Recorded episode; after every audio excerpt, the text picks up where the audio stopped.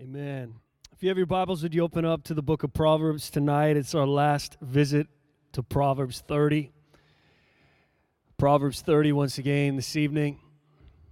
Four more things that instruct us from the Word of God, that the Word of God is putting forth so to teach us, help us to grow in wisdom and understanding. We dealt with four things exceedingly wise, four things majestic and stately. And last week was four things too wonderful. And tonight, verses 21 to 23. For three things the earth is disquieted, and for four which it cannot bear.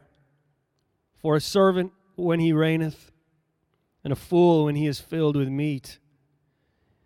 For an odious woman when she is married, and a handmaid that is heir to her mistress. The earth is disquieted, the earth cannot bear. What is the Word of God speaking in these verses? What is the Word of God trying to teach us? What is being said? The Amplified Bible reads Under three things the earth is disquieted, and under four it cannot bear up. Under a servant when he reigns, a empty headed fool when he is filled with food, an unloved and repugnant woman when she is married, and a maidservant when she supplants her mistress. Four things that disrupt, and my, how they do just that.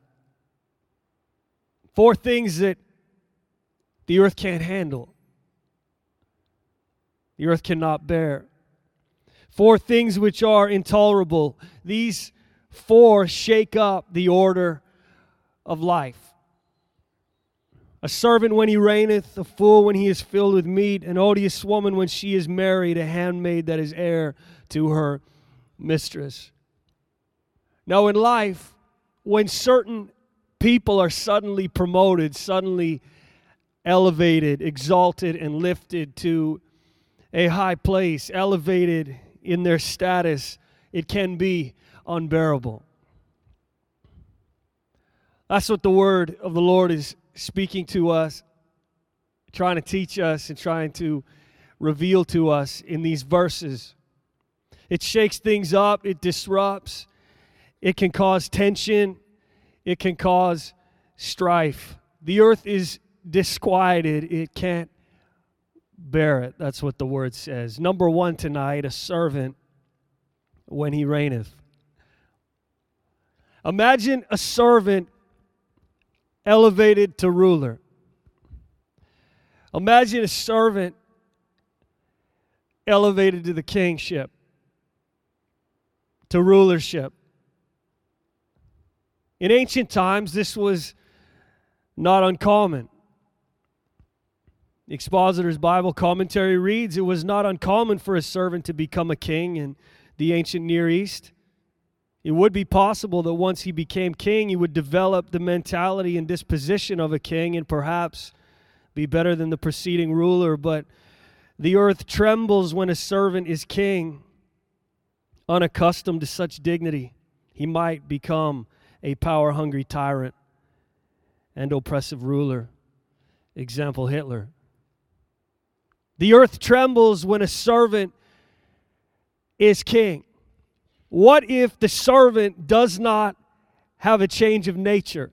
A servant that is immediately lifted, elevated to rulership, given the throne. What if this servant doesn't have a change of nature? What if the servant, unfamiliar with dignity, poise, authority, becomes power hungry? What if the servant doesn't fill the role of rulership, kingship, like it should be? I can't help but think of Joseph. We know that he was suddenly elevated. He was suddenly promoted, suddenly exalted, suddenly lifted. He was lifted from the prison seat to the throne. A sudden promotion. Did Egypt tremble? I mean, think of it tonight. If you were one of the citizens of Egypt, and all of a sudden, here's this guy just came out of the prison. He's not even one of your own, and he's second in command, only to Pharaoh. Did they tremble? Did the high ranking officials of Egypt find this intolerable? The citizens, did they question this? Perhaps they did. But you see, Joseph had the character, Joseph had the humility. He could handle the power, he could handle the authority because of the work the Lord had done in this man's life. Would Joseph falter? He never did. I ask tonight if we were suddenly elevated, would it go to our head? If we were suddenly promoted, do we have the mentality and disposition of a king? A king under the King of Kings, a king under God? Do we have the dignity? Has the Lord done a work in our life like He did a work in the life of Joseph so that when sudden promotion comes, when He wants to elevate a servant immediately, and listen, God is in the business of that. Sometimes the promotion is gradual, but sometimes it's immediate. And the question is are we like Joseph ready? If we were suddenly promoted, would it go to our head? You see, some they're suddenly promoted, but the work of God hasn't gone deep enough, and perhaps the people have promoted the person, not God. And it goes to their head. They become power hungry. That's not the kind of leader the Lord raises up, the kind of ruler He puts in place. He puts people like Joseph on the throne, gives them authority. Could God elevate us to rule Egypt? Second only to Pharaoh? That's quite the question. Has He done a work in us? Have we allowed Him to do a work in us so deep and so thorough that if promotion was to come immediately, we wouldn't falter.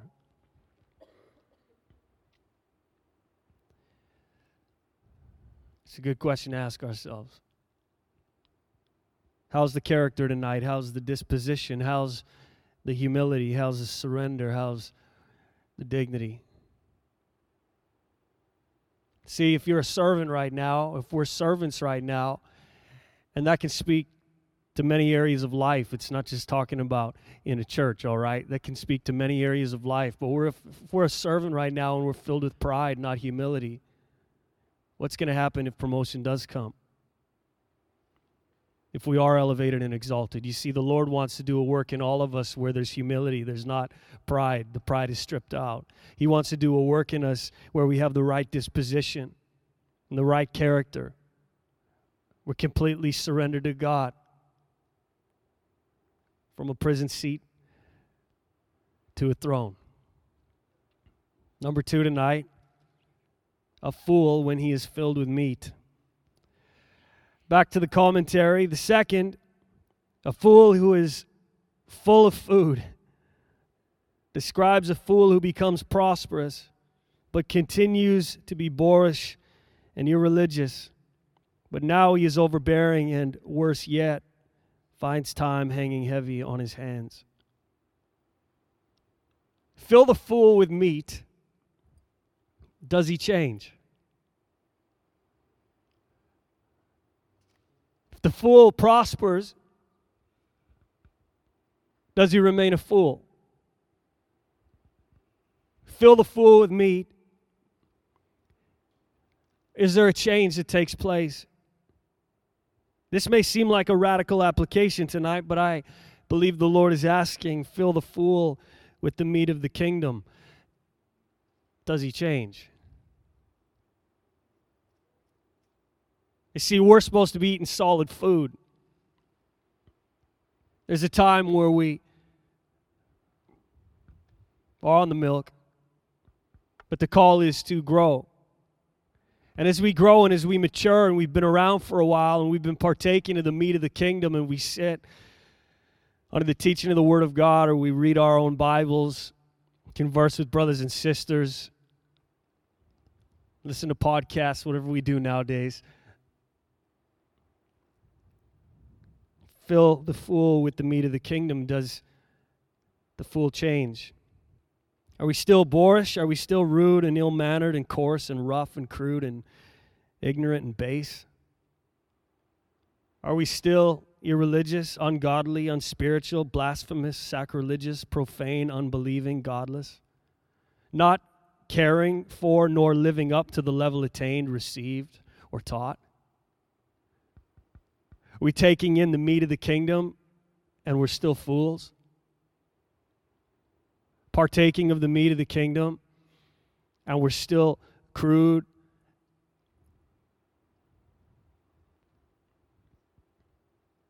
The truth is, we're all fools without Christ, and we're all fools without the meat of the kingdom. Every one of us.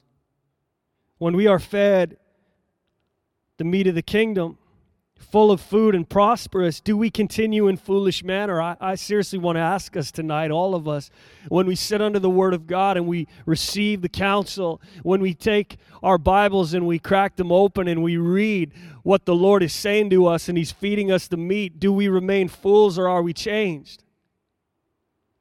Do we eat it and take it in? Yet we're foolish. There's a caution here in the word. no, the truth is nowadays, Christians, they've got more information than Christians ever have or ever had. They've got more access to more resources, and, and it's like we're more screwed up than ever, sort of. And perhaps that's the problem. We have too much. But when we take in the meat of the kingdom, are we changed? Are we allowing it to nourish us and accomplish the work it seeks to accomplish? Do we continue in a foolish manner? This here is intolerable. The truth is, tonight, only the meat of the kingdom can bring us out of our foolishness. We have to get it into us and allow it to devour the fool out of us. I hope that changes your Bible reading. Allow it to do a deep work. To the natural application, you think of the fool that suddenly becomes prosperous. Does he continue in his prosperity to be foolish? Why would he change? Now he has all he needs, right? Why would he be any different? Now he's got all the time in the world. He's got all he needs. He's prosperous. Why not remain a fool? But there's a caution in the Word of God here. And the truth is, tonight, God can do wonders with the fool if the fool will have it. If the fool will allow the Lord to do a work, God will do the work. Even these little fools. a fool when he is filled with meat. You guys should go back to class.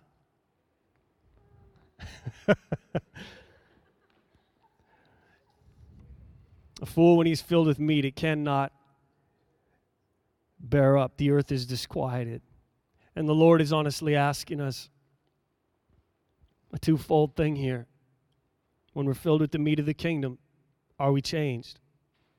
Again, we're all fools. We all have foolish ways even now that we need worked out of us. So when we're filled with the meat of the kingdom, do we change?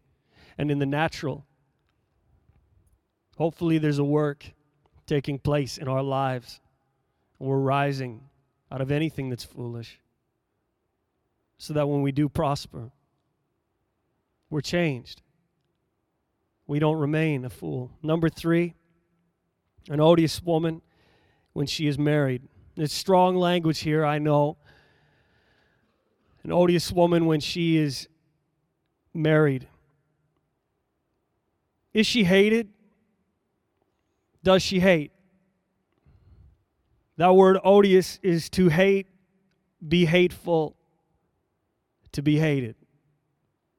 The expositor's Bible commentary reads The third is the unloved woman who is married. Perhaps she's unattractive or odious. but also perhaps she is married to someone incapable of showing love. Being unloved, not sought or wooed, she is actually hated. God puts these things in the Word for a reason. You see, this shakes things up, it disrupts, it causes tension, it causes strife. And this example here tonight cuts deep. The Amplified reads An unloved and repugnant woman when she is married. This is not the way it's meant to be. And I think our age needs this wisdom. Has an unloved woman ever said vows? Has a man ever pledged to an unloved woman?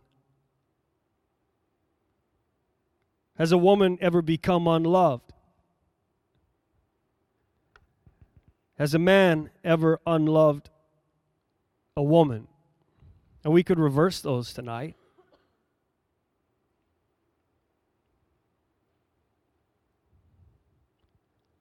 It's not right. It's intolerable. We are responsible for the covenants we make before others and before God.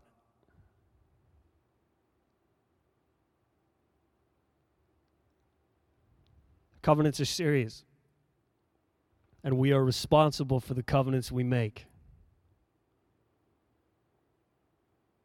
Don't take it lightly. We're responsible for the covenants we make. Get the hate out and let God soften our hearts.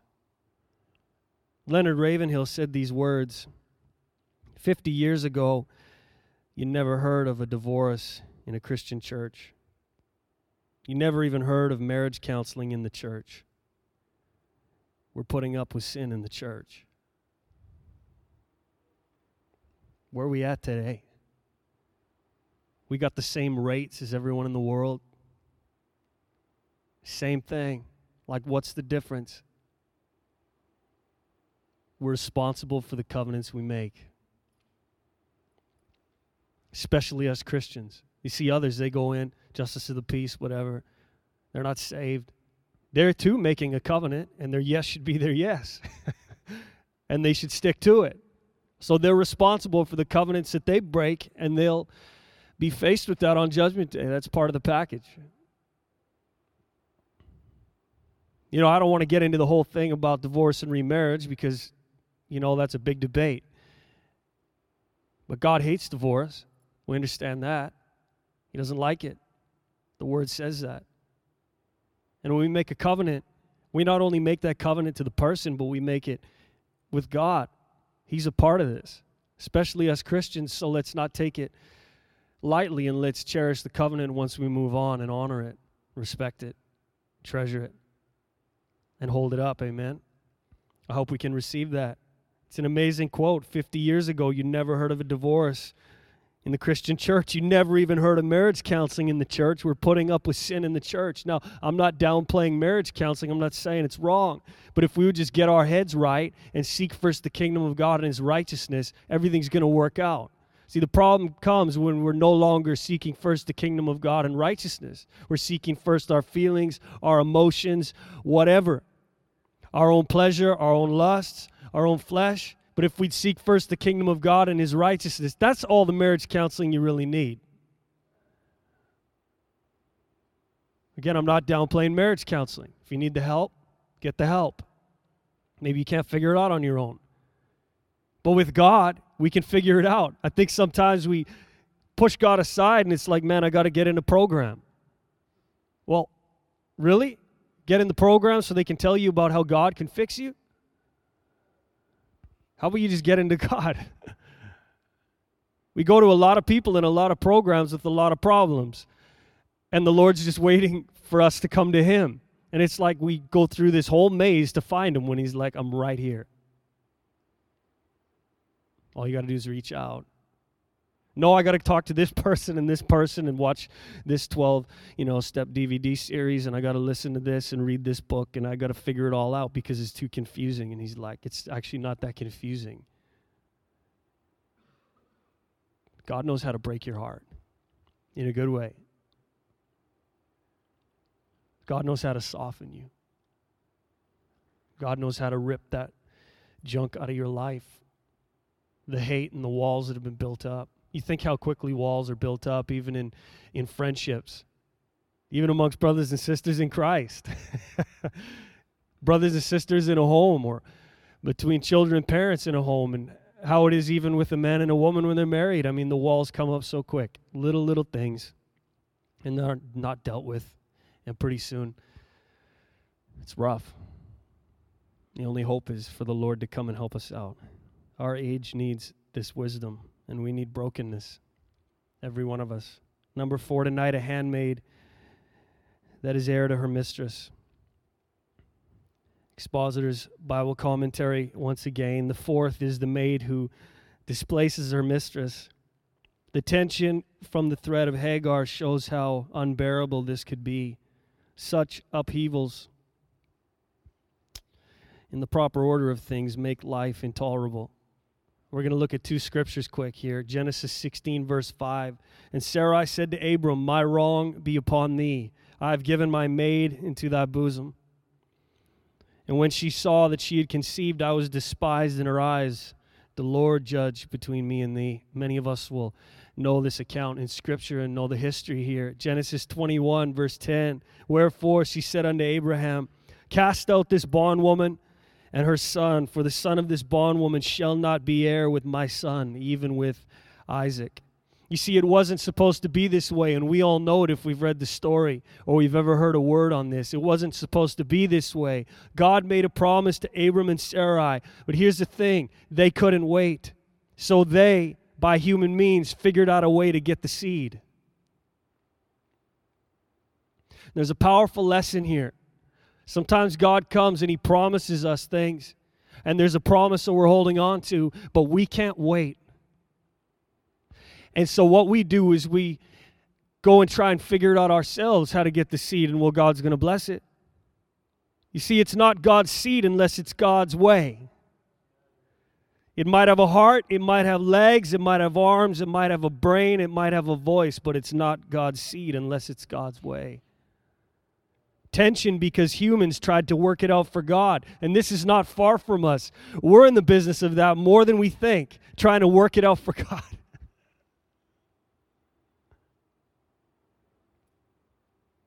God isn't asking us to work it out for Him. He's asking us to trust Him and partner with Him and go along with His perfect plan. Not to figure it out on our own. Our Ishmael will never be God's Isaac. We might think we got it. This could apply to ministry, this could apply to the workforce, this could apply to so many things relationships, whatever. God says, wait, and we go try and figure it out. Try and make it happen and, and they made it happen by human means, but it wasn't it wasn't God's way. Watchman Nee said, as God's child advances, advances spiritually, he shall discover that the Lord's time is as important as the Lord's will. Do not rashly beget an Ishmael, lest he become the greatest enemy to Isaac. Powerful words. Proverbs 30, verses 21 to 23. We can have the worship team return. For three things the earth is disquiet, and for four which it cannot bear. For a servant when he reigneth, and a fool when he is filled with meat.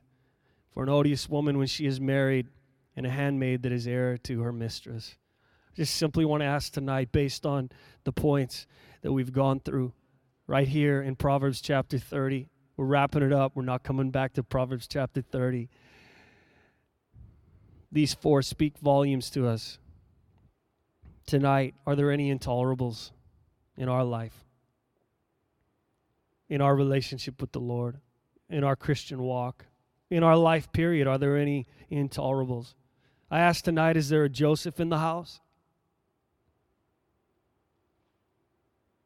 You see, God knew exactly where Joseph was, He knew exactly the right time to bring him out. It's an incredible, incredible account of history if you read it. How long he waited, and I can't even imagine the confusion. and the letdown and the heartache. But he trusted the Lord. And God did such a work in that young man. He started the work while he was young. He did such a work in the young man that he could elevate him just like that. He could promote him. He didn't have to go and, you know, send somebody into the prison to get him ready for the throne and let's make sure he's okay and he's got the dignity and he might be a little rough around the edges. I mean, he has been in prison and he has been a slave. But see, God did such a work in him, even with his demeanor and the way he would carry himself, you know it's true. That he could stroll right in there and God could elevate him. I don't know if you're getting this, but to second in command. That was a powerful nation. Now, maybe you look and you're like, well, America's powerful. I don't know what your thought process is. but imagine today God being able to elevate you, giving you the wisdom. And God can give us wisdom beyond what we could ever attain on our own. Immediately, wisdom. Imagine being elevated to second in command in a nation like America or in another nation in the world. That's what we're looking at. That's incredible. Can God elevate us at our place of occupation? Maybe He wants to promote us right now and put us in a managerial position or He wants to lift us up. But He's looking deep, and God knows whether we have the character. He knows whether we have the poise. He knows whether we have the dignity. Now, we don't know God's timing, so, you know, don't get all frustrated. Just wait it out. God knows when is right. And we need to trust His timing just like we trust His will, true? Like we trust His promises. His timing is perfect. That's what the Word says. It might not tick like our clock ticks, but we give it to Him. How's the character, the disposition? How's the humility? How's the surrender? How's the dignity? Let's look deep and let's search deep and allow the Lord to speak to us. The meat of the kingdom, the prosperity, is it changing us? I pray it is. As we take it in, that it's actually changing us, that it's actually devouring, it's ripping the fool right out of us. Not that we're continuing to take in the meat of the kingdom or listen to podcast after podcast or read book after book or read the word of God and we remain fools. That's not God's way. And prosperity in the earth. It's true that sometimes fools get rich and they remain fools. It's true that fools prosper. And it makes you shake your head, doesn't it? and yet they remain fools. Let it not be said of a child of God. Let's be different. God help us not to be fools filled with meat. And will we take the counsel regarding the woman when she's married? And again, that can go two ways.